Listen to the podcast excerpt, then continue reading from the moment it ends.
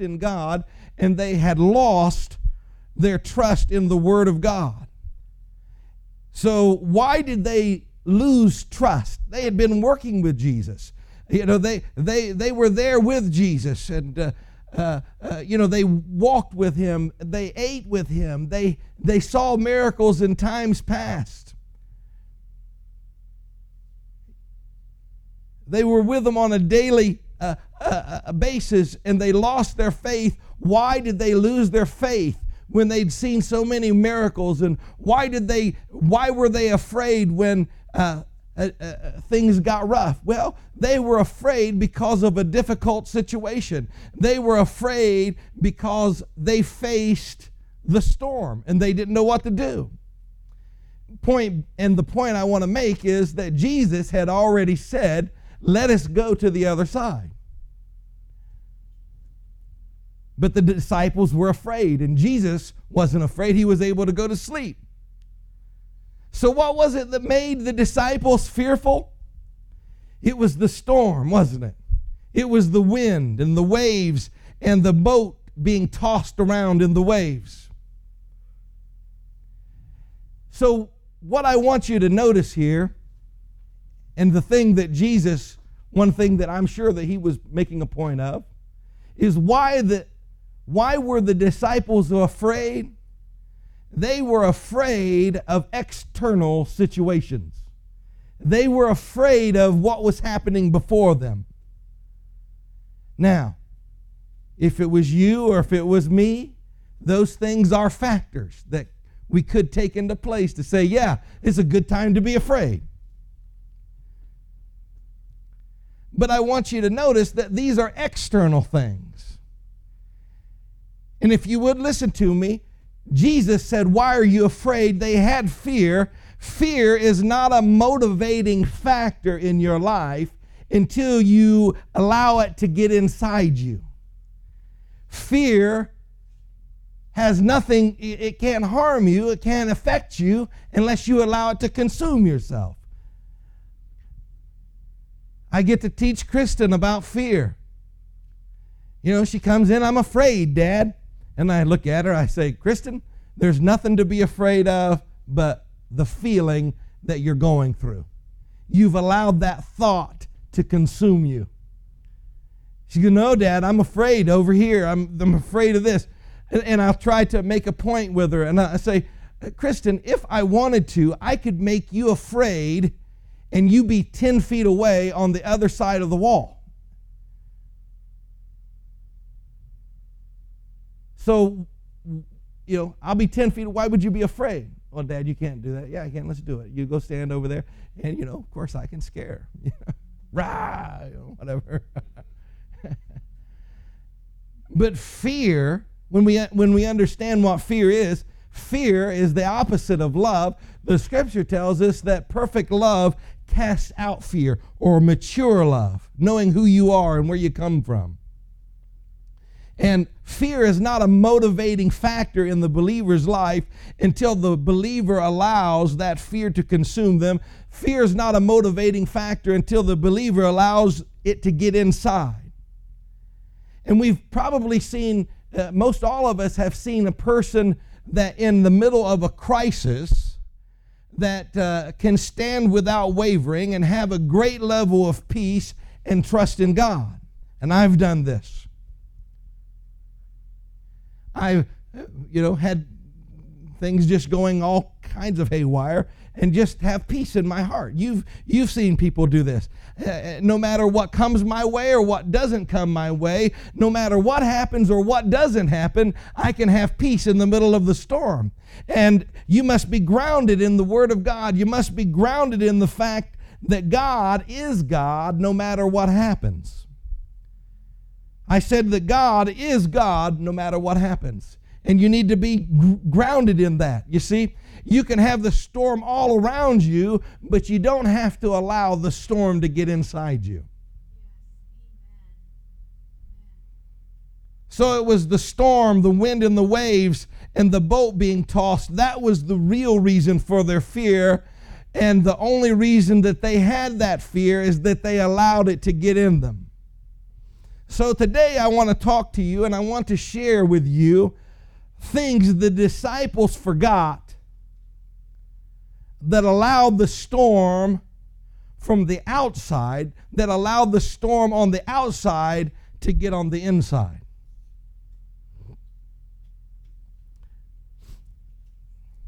Jesus was in the boat with them.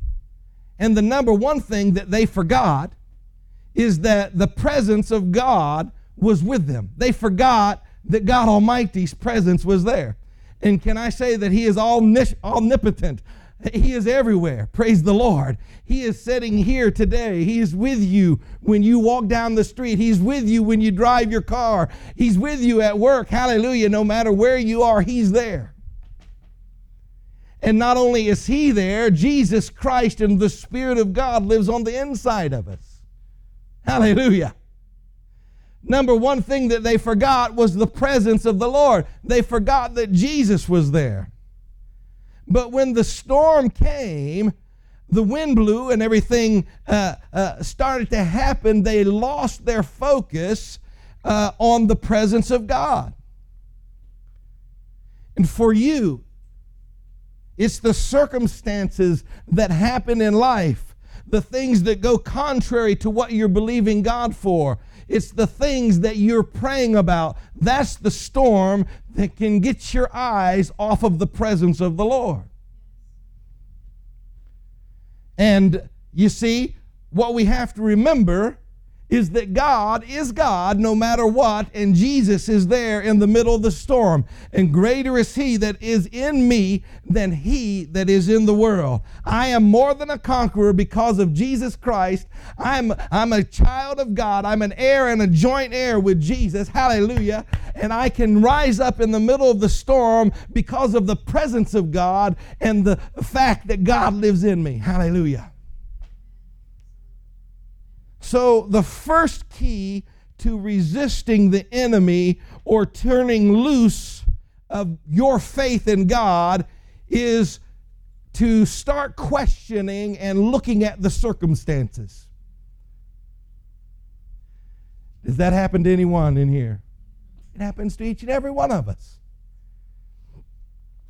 The first key is to start questioning God.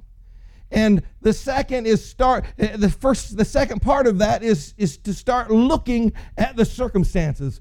You know the scripture says that we walk by faith and not by sight. Hallelujah. And when we start walking uh, outside of faith, outside of the spiritual realm, we're walking in the flesh. We're walking as mere men. We're not taking who we are in Christ Jesus. We're not utilizing the fact that we're regenerated to God. We're not utilizing the fact that God has called us to be a, a child of God. We're walking as mere men, as a, as a sinner. We're walking as a person that doesn't know God because we forgot all about what He told us we can do and what we can have. Hallelujah.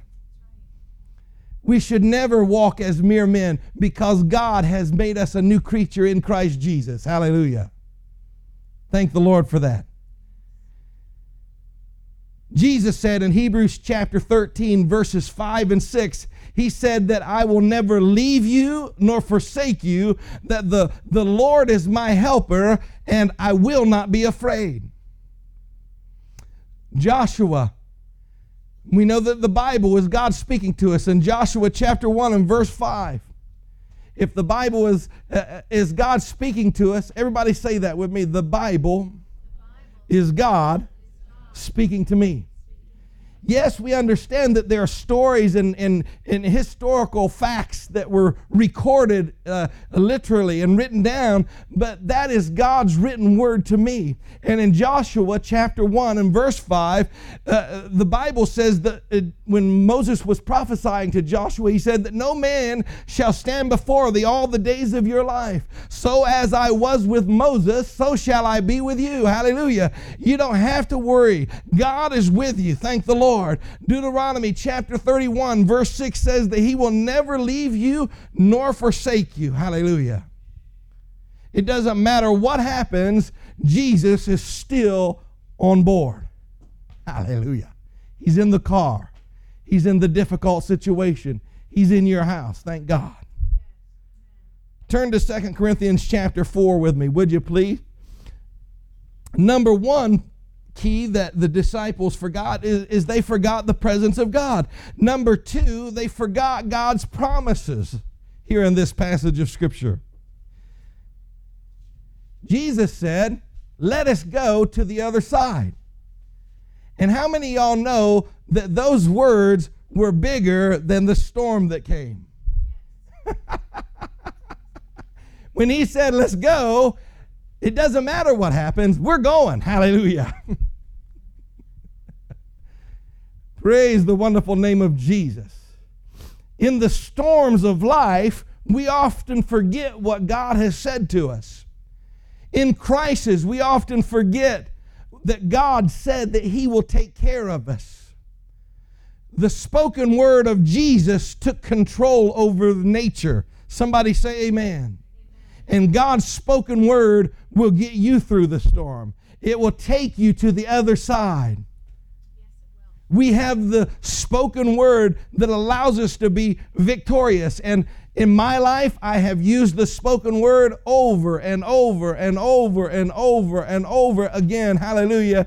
And I have been successful with what Jesus told us to do say unto the mountain, Be thou removed, be thou cast into the sea, doubt not in your heart, and you'll have whatsoever you say. Somebody said, Well, Pastor Mike, that's a little bit uh, uh, flamboyant, thinking that you can say unto a mountain, Be thou removed. Well, you need to go talk to Jesus because he's the one that told me to do it, okay?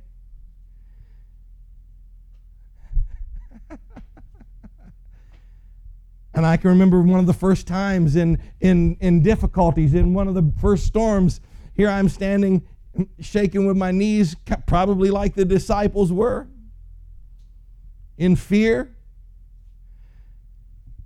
We have the spoken word, thank the Lord. Look here in 2 Corinthians chapter 4, verse 13. We having the same spirit of faith, according to as it is written, I believed, and therefore I have spoken. We also believed, and therefore speak. We also believe, therefore we have spoken, and we therefore speak. What is that saying? That faith is not different on the other side of town. Faith is not different in Marion. It's not different in Columbus. It's not different in Lewis Center. It's not different in Marion or, or, or Cardington or Delaware. Faith is faith. And we have the same spirit of faith according to as it is written as it is written. And what is that faith? That faith is in the word of god. And therefore we have that faith. And how does that faith activated? We believe it and then we speak it. Can i have an amen? You see we all have have situations in our lives. We all have situations that seems like that is going to overtake us. But what we what we must remember when it seems like the situation is going to take you over is that God is still God and God's word is true.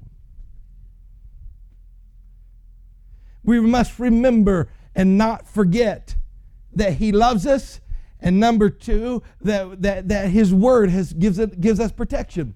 Now, uh, I remember, you see, we got to grab a hold of it. Are you with me? We got to get a hold of God's word and not let go when I was about 20 something, I had a, a, a I think I was less than 20. I mean, I can't remember. It was a long time ago. And I got a long way to go, too. Got another 50 years or so. Amen. According as it is written, I believe, therefore I spoke. You think, what, I'm just saying that just for fun? No, I'm preparing myself for 50 years down the road. Hallelujah. Amen. I'm setting the, the, the course. But oh, uh, I, we gotta we gotta get hold of it. I remember I had this pit bulldog mix, and he was probably more pit bulldog than anything else. And uh, his name was Fido, and uh, it, it, just funny as all get out. You know, he, he didn't have a mean bone in his body, but you could tell that he was bred uh, as a pit bulldog. Uh, he would see a dog across the street, a block, five blocks, a, a mile down the road, and he would growl. Uh, and he would run just as fast as he could with the hair standing up on the back of his neck to get over to sniff him. Okay? You thought for sure he was going to kill him when he got there. But, uh, oh, Fido, he, he would, you, you give Fido a bone, and that dog would hold on to that thing. He would not let go. You would get a play sock. I can remember having a play rope and a play sock, just pulling, thought I was going to pull his neck off. His jaws on his head was probably this wide. He had clamped down on that thing, and I would take it and I would lift it up and I would try to shake him off like that. This dog was not letting go. And you see, that's the way we need to have God's word in our life. We need to be rooted and grounded in God's word. And we need to have it and understand that we're not going to let go no matter what. No matter what happens, the word of God is still true, and I will forever hold on to it. I will never let go of God's word. Hallelujah. That's what we must do. As a true believer, in the face of life's difficulties, you have to make a decision whether you're going to believe God or whether you're going to crumble to the circumstances. You have to make a decision if you're going to crumble to the fear of that circumstance or you are going to stand on God's word. It doesn't matter what the circumstances are. Let me say that God is still God. Hallelujah. His promises are still true. Hallelujah. And we got to hang on to what God's word says. Hallelujah. Can't let go. Mm-mm-mm. There's some things you just can't get out of me. It's there. Doesn't matter what it looks like. Somebody said, Well, is that easy? Not always. The disciples had problems and they lived with Jesus. Are you with me this morning? How many y'all know that circumstances speak loudly sometimes? But you have to override those circumstances with the Word of God.